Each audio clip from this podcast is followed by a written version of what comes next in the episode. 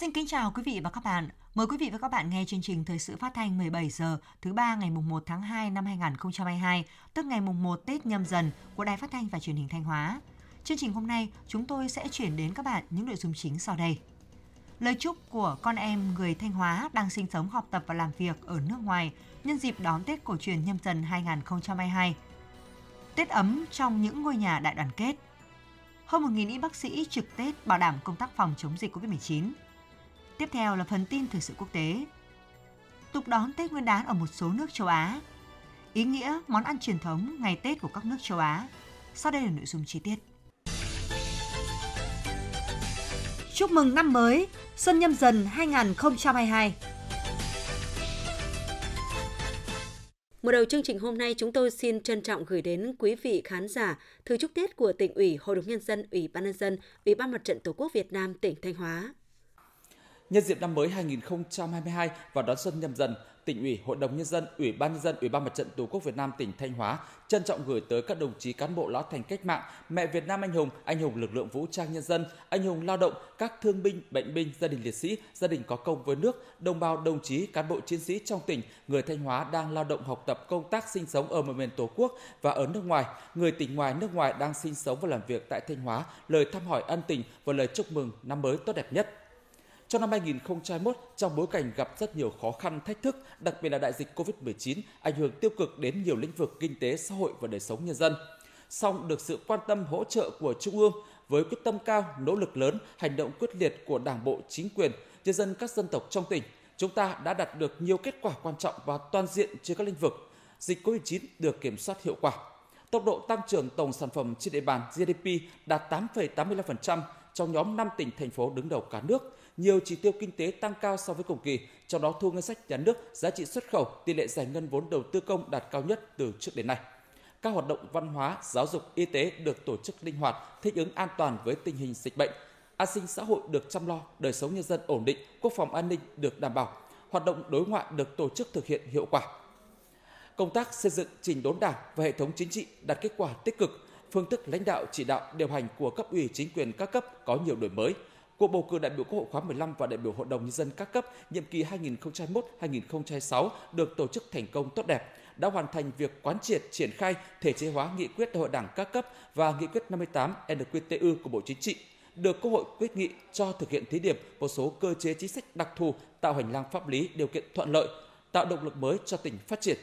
Bước sang năm mới 2022, tỉnh ủy, hội đồng nhân dân, ủy ban nhân dân, ủy ban mặt trận tổ quốc Việt Nam tỉnh kêu gọi các cấp, các ngành, cán bộ chiến sĩ, lực lượng vũ trang, nhân dân các dân tộc trong tỉnh, đồng bào đồng chí đang ở xa quê hương tiếp tục phát huy cao độ truyền thống đoàn kết, tinh thần trách nhiệm, chủ động sáng tạo, chung sức đồng lòng, nắm bắt thời cơ thuận lợi, vượt qua khó khăn thách thức, quyết tâm thực hiện thắng lợi toàn diện mục tiêu nhiệm vụ năm 2022, tạo nền tảng thực hiện thành công nghị quyết đại hội đảng các cấp và nghị quyết số 58 NQTU của Bộ Chính trị, xây dựng Thanh Hóa giàu đẹp văn minh, sớm trở thành cực tăng trưởng mới ở phía Bắc của Tổ quốc mừng xuân mới, khí thế mới, quyết tâm mới, thắng lợi mới.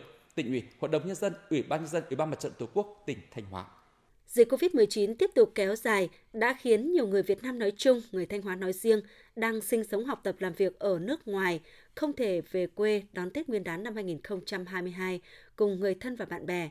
Dù phải đón Tết xa Tổ quốc, nhưng đối với những người con đất Việt, Tết Nguyên đán vẫn có một ý nghĩa vô cùng thiêng liêng.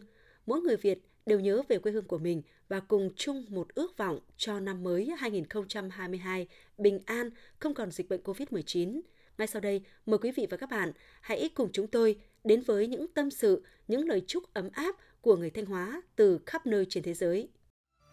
Mùa xuân sang ta chúc nhau bao ước muốn bao hy vọng. Xin chào quý vị khán giả của Đài Bình Thanh Hóa. Gia đình chúng tôi đang sinh sống và làm việc tại thủ đô Berlin, Cộng hòa Liên bang Đức. Hiện tại tình hình dịch bệnh tại đây đang diễn biến khá là phức tạp, vì vậy nên tất cả các công việc được yêu cầu làm từ xa. Đại dịch Covid-19 đã làm thay đổi rất nhiều thứ xung quanh cuộc sống của chúng ta, đặc biệt là đối với những người con xa xứ thì con đường trở về thăm quê hương lại càng xa hơn. Tuy nhiên thì cộng đồng người Việt tại Đức khá là đông nên một phần nào đó thì chúng tôi vẫn cảm nhận được cái sự ấm áp của không của Tết cổ truyền À, nhân dịp đầu xuân nhâm dần 2022, gia đình chúng tôi xin kính chúc quý khán giả một năm nhiều sức khỏe, bình an, hạnh phúc và gặp nhiều may mắn. Chúc mừng năm mới!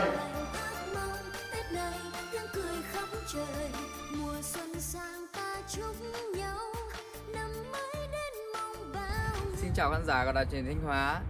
Tôi là một người con xứ Thanh đang sinh sống và làm việc tại Hàn Quốc. Tết Nguyên đán năm nay do dịch Covid-19 nên tôi không thể trở về Việt Nam ăn Tết cùng người thân và gia đình được. Đối với những người con xa quê như tôi thì nỗi nhớ quê hương, nhớ đất nước, nhớ gia đình lại càng nhiều hơn. Dịch bệnh đã làm chúng ta phải xa nhau nhiều hơn. Chính vì vậy, tôi mong rằng mọi người hãy chấp hành tốt những quy định về phòng chống dịch bệnh để cho đại dịch này sớm được qua đi. Qua truyền thông về người thân thì tôi cũng đã được biết Việt Nam cũng như Thanh Hóa, Đảng và chính phủ đã giúp người dân nhanh chóng tiếp cận được với vaccine để phòng chống dịch bệnh. Mọi người cũng đã được tiêm vaccine đầy đủ. Điều đấy làm tôi rất vui và yên tâm. Từ đất nước Hàn Quốc xa xôi, nhân dịp Tết Nguyên đán nhâm dần 2022, tôi xin chúc toàn thể người dân quê mình và đặc biệt đến gia đình thân yêu của tôi lời chúc sức khỏe. Chúc mọi người có một cái Tết an vui, sớm chiến thắng được đại dịch Covid-19. Chúc năm mới! Chúc nhau những lời chúc lành ước mong tết này tiếng cười khắp trời mùa xuân sang ta chúc nhau năm mới đến mong Xin chào tất cả mọi người mình là Loan, hiện tại mình và gia đình nhỏ của mình đang sinh sống tại thành phố Nagoya, Nhật Bản. Hiện nay thì bên mình dịch bệnh đang bùng phát trở lại khá là mạnh nên các hoạt động hầu hết là đang bị hạn chế. Hàng quán bị giới hạn giờ mở cửa và các lễ hội cũng bị hạn chế số người tham gia. Chính vì thế mà Tết năm nay gia đình mình sẽ chỉ đón Tết ở nhà mà không tham gia các sự kiện với bạn bè như là trước đây. Hai năm chống dịch vừa qua và đặc biệt là năm qua, mình nghĩ rằng là không hề đơn giản gì với tất cả chúng ta. Nhưng những gì của năm cũ thì hãy gói ghém lại và cấu trúc cho một năm mới bình an. Năm mới mong rằng dịch bệnh sẽ biến mất, thế giới được trở lại bình thường như trước đây, nền kinh tế nước nhà được phục hồi và phát triển nhanh chóng. Chúc cho những người con xa quê sẽ sớm được trở về bên gia đình. Chúc tất cả mọi người một năm mới an lành, tràn ngập niềm vui.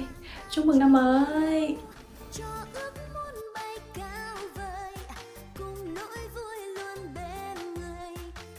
Xin chào quý khán giả của Đài Phát thanh và Truyền hình Thanh Hóa. Em là Trịnh Quỳnh Châu. Tết đầu tiên xa nhà thì thực sự là trong lòng em cũng rất là bồi hồi nỗi nhớ quê hương. Không khí Tết ở bên này tuy không quá rộn ràng như ở nhà, tuy nhiên cũng vô cùng ấm áp bởi vì mọi người đều rất là hào hứng sắm sửa chuẩn bị Tết, quan tâm đến nhau và cố gắng để có một mùa Tết thật là đầy đủ. À, cộng đồng người Việt bên này thì cũng khá là đông bởi vì vậy mà bọn em cũng rất là dễ dàng tìm được những cái món ăn dịp Tết của mình. Ngoài ra thì em và bạn bè cũng à, làm các cái bữa tất niên à, để nấu những cái món ăn mang hương vị quê nhà để cho bớt đi nỗi nhớ nhà phần nào ạ. À, nhân dịp à, đầu xuân thì em xin chúc mọi người một năm mới an khang thịnh vượng. Mong rằng dịch bệnh sẽ sớm qua mau để chúng ta có một năm nhâm dần thật là vui vẻ. Chúc mừng năm mới.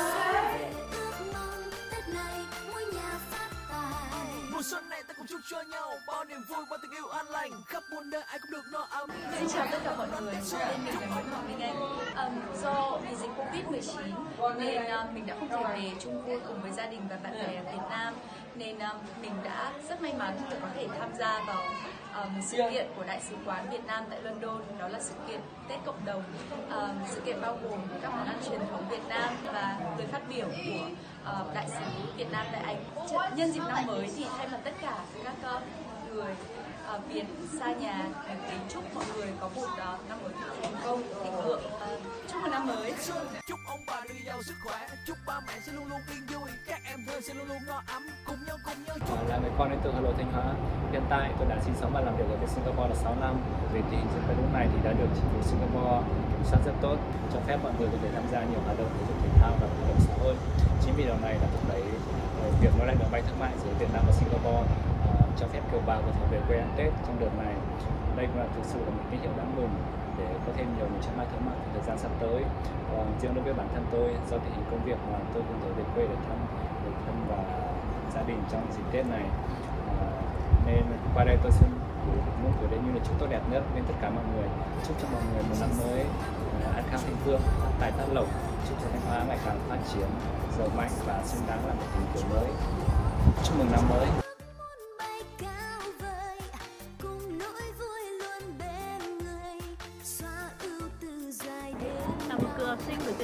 Thông chuyên Lam Sơn.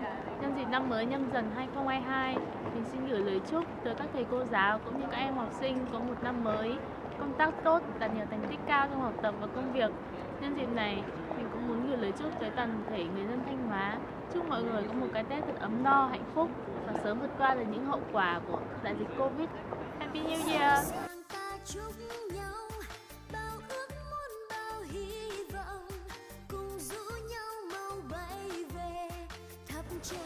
Xin chào quý khán giả của Đài truyền hình Thanh Hóa.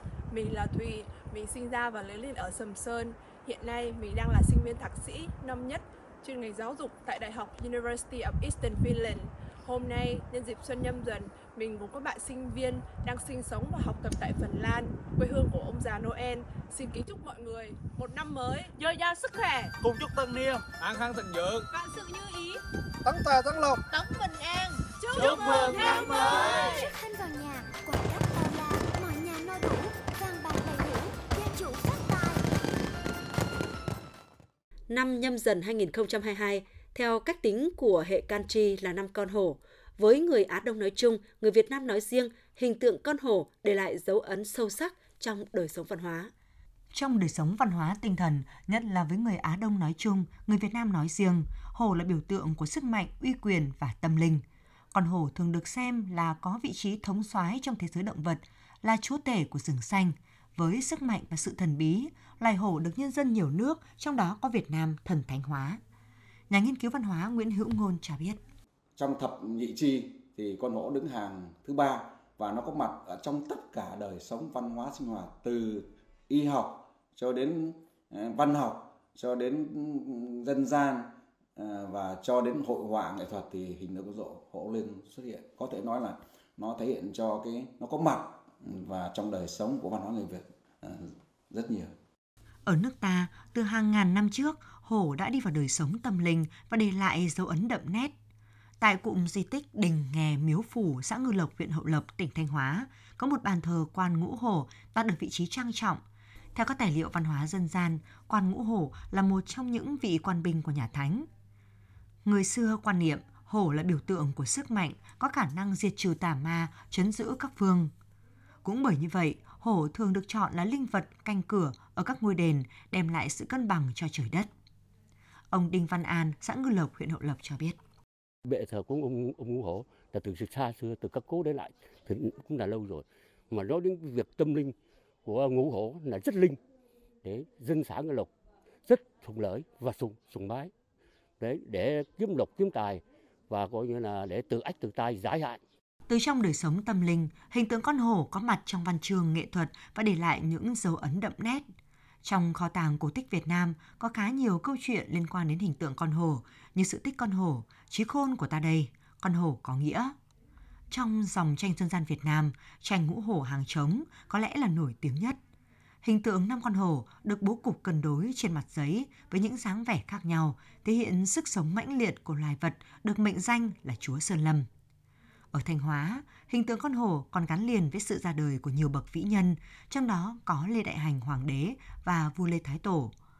Câu chuyện nền sinh thánh kể về việc Lê Đại Hành được sinh ra gắn với giấc mộng hoa sen và truyền thuyết về con hổ bảo vệ cho hai mẹ con vua.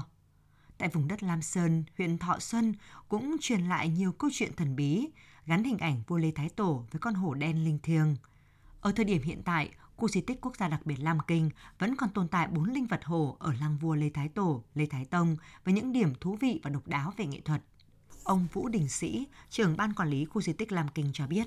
Từ khi mà uh, ngành văn hóa được giao quản lý, bảo vệ, gìn giữ phát huy giá trị khu di tích thì các tượng quan hầu và tượng giống cũng như linh vật hổ được bảo vệ hết sức nghiêm ngặt ờ, tại khu di tích quốc gia đặc biệt Lam Kinh và nó phục vụ cho quá trình là giới thiệu nghiên cứu khoa học rồi ờ, quá trình là tôn vinh tưởng niệm cũng như là đây là chính là cái cái giá trị mà cha ông chúng ta để để lại. Ngày nay, những công trình tác phẩm đường đại về loài hồ vẫn được sáng tạo và phổ biến không ngừng trong đời sống. Điều đó đã giúp loài vật này duy trì được sự gần gũi trong tâm thức con người, để rồi khi năm Tân Sửu đi qua, năm nhâm dần về tới, chúng ta lại cùng khám phá, chiêm nghiệm về hình tượng con hổ, từ đó hiểu thêm về loại vật đặc biệt này và cùng đón đợi những điều may mắn tốt lành trong năm mới. Thưa quý vị và các bạn, một mùa xuân mới đã về, mang theo bao niềm hân hoan hy vọng. Đối với những hộ nghèo vừa được hỗ trợ xây dựng nhà đại đoàn kết, niềm vui ấy còn được nhân lên bởi xuân này họ được đón Tết trong những ngôi nhà mới ấm áp nghĩa tình, ghi nhận của phóng viên Cẩm Thơ. Chưa năm nào gia đình bà Tống Thị Dân lại đón Tết vui như năm nay, bởi gia đình bà vừa được Ủy ban Mặt trận Tổ quốc tỉnh và các đoàn thể chính trị xã hội của địa phương hỗ trợ kinh phí công sức để xây dựng căn nhà đại đoàn kết. Đón Tết trong ngôi nhà cấp 4 với tổng diện tích 65 m2 đang còn thơm mùi sơn là niềm mơ ước lớn của gia đình mà nay đã trở thành hiện thực. Bà Tống Thị Dân, thôn Toán Thắng, xã Thiệu Toán, huyện Thiệu Hóa chia sẻ. Nhờ đảng, nhờ nhà nước, nhờ các ngành, ban ngành hỗ trợ cho nên bà mới nghĩ đến là bà làm nhũa tua chỉ là được một gian vài gian để bà sống vui vẻ. Năm nay thì các bà đón Tết cùng với một cái căn nhà mới thì với cùng với quân cháu thì bà rất vui vẻ và sung sướng và hạnh phúc không có nguồn hỗ trợ thì không thể làm được nhà. Đó là tâm sự của rất nhiều hộ nghèo sau khi hoàn thành xây dựng nhà đại đoàn kết. Với mức hỗ trợ từ 30 đến 100 triệu đồng là nguồn kích cầu, động lực quan trọng để các hộ gia đình quyết tâm làm nhà. Bên cạnh đó, sự vào cuộc tích cực của cấp ủy chính quyền, mặt trận tổ quốc, các đoàn thể chính trị xã hội ở địa phương trong đóng góp kinh phí, góp công góp sức đã xây nên những ngôi nhà mơ ước, ngôi nhà đại đoàn kết.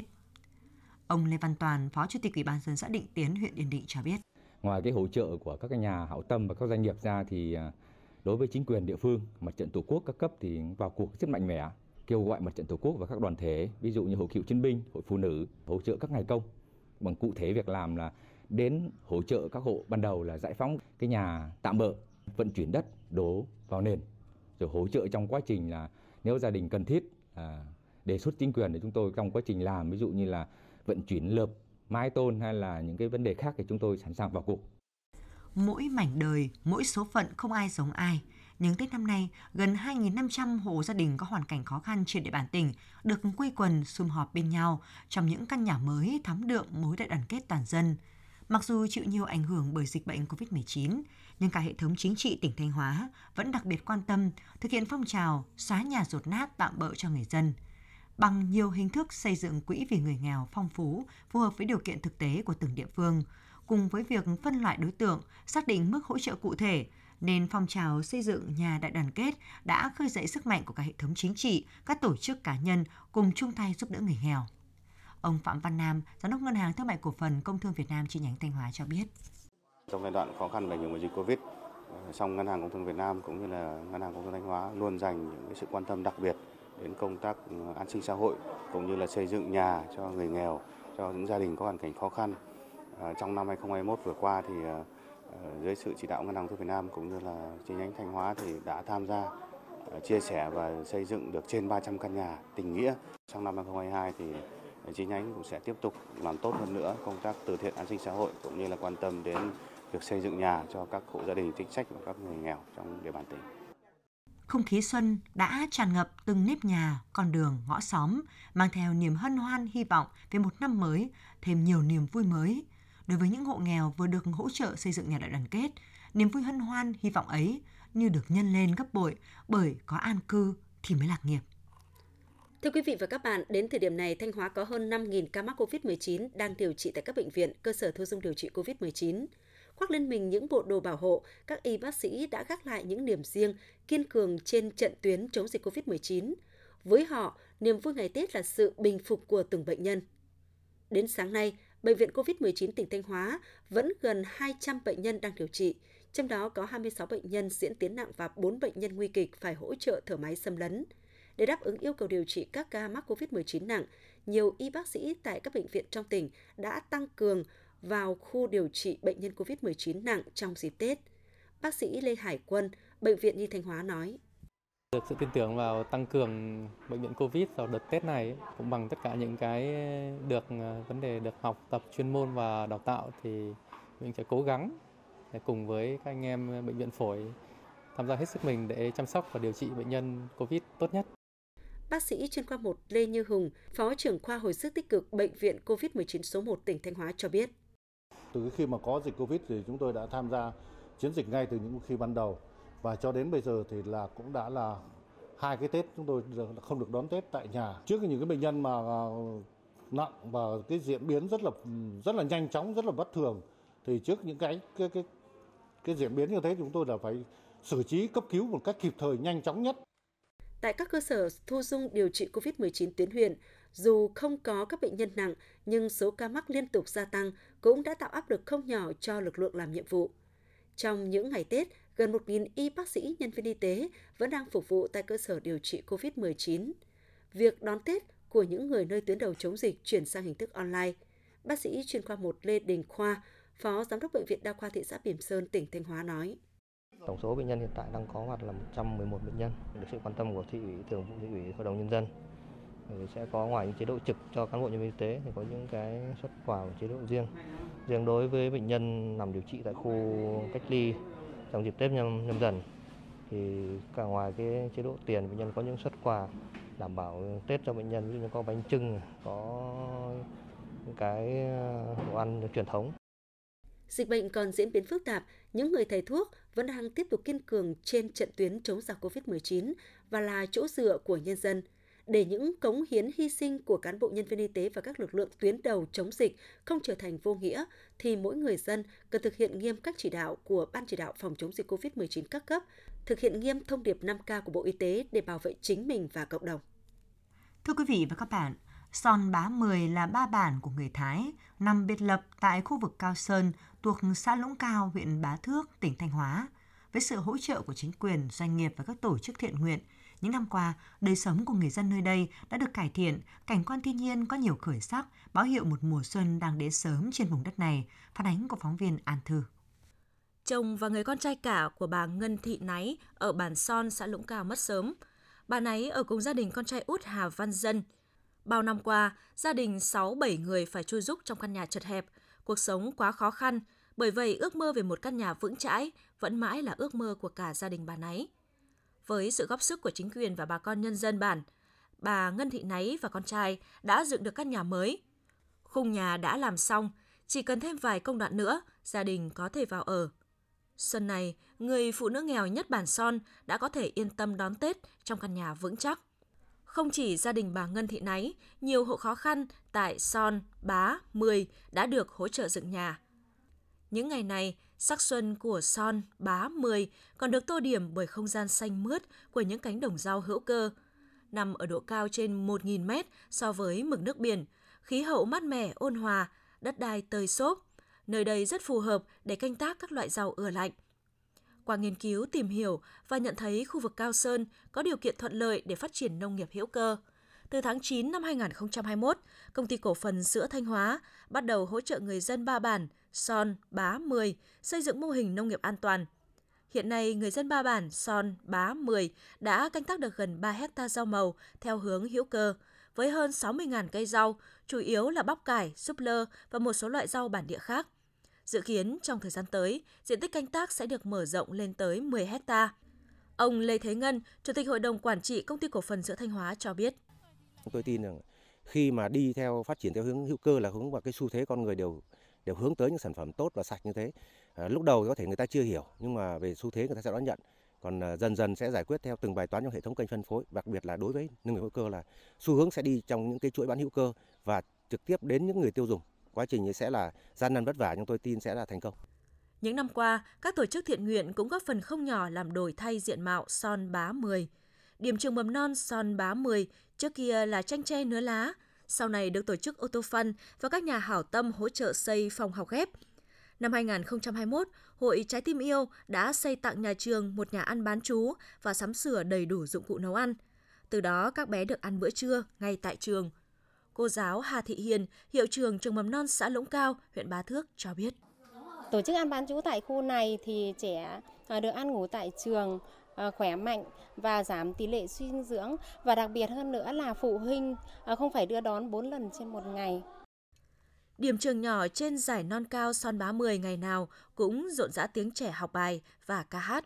Rồi đây, những em bé nơi bản làng này sẽ lớn lên, trưởng thành, là những chủ nhân tương lai, góp phần xây dựng quê hương đất nước. Còn Son Bá Mười, vùng đất non cao, mây trắng, đang lặng lẽ cựa mình, khoe sắc trong mùa xuân đến sớm. Chương trình thời sự của Đài Phát thanh và Truyền hình Thanh Hóa xin được kết thúc tại đây. Thực hiện chương trình biên tập viên Vân Anh, các phát thanh viên Kim Thanh Minh Thư cùng kỹ thuật viên Lê Hằng, tổ chức sản xuất Nguyễn Thanh Phương chịu trách nhiệm nội dung Hà Đình Hậu. Sau đây là phần tin thời sự quốc tế.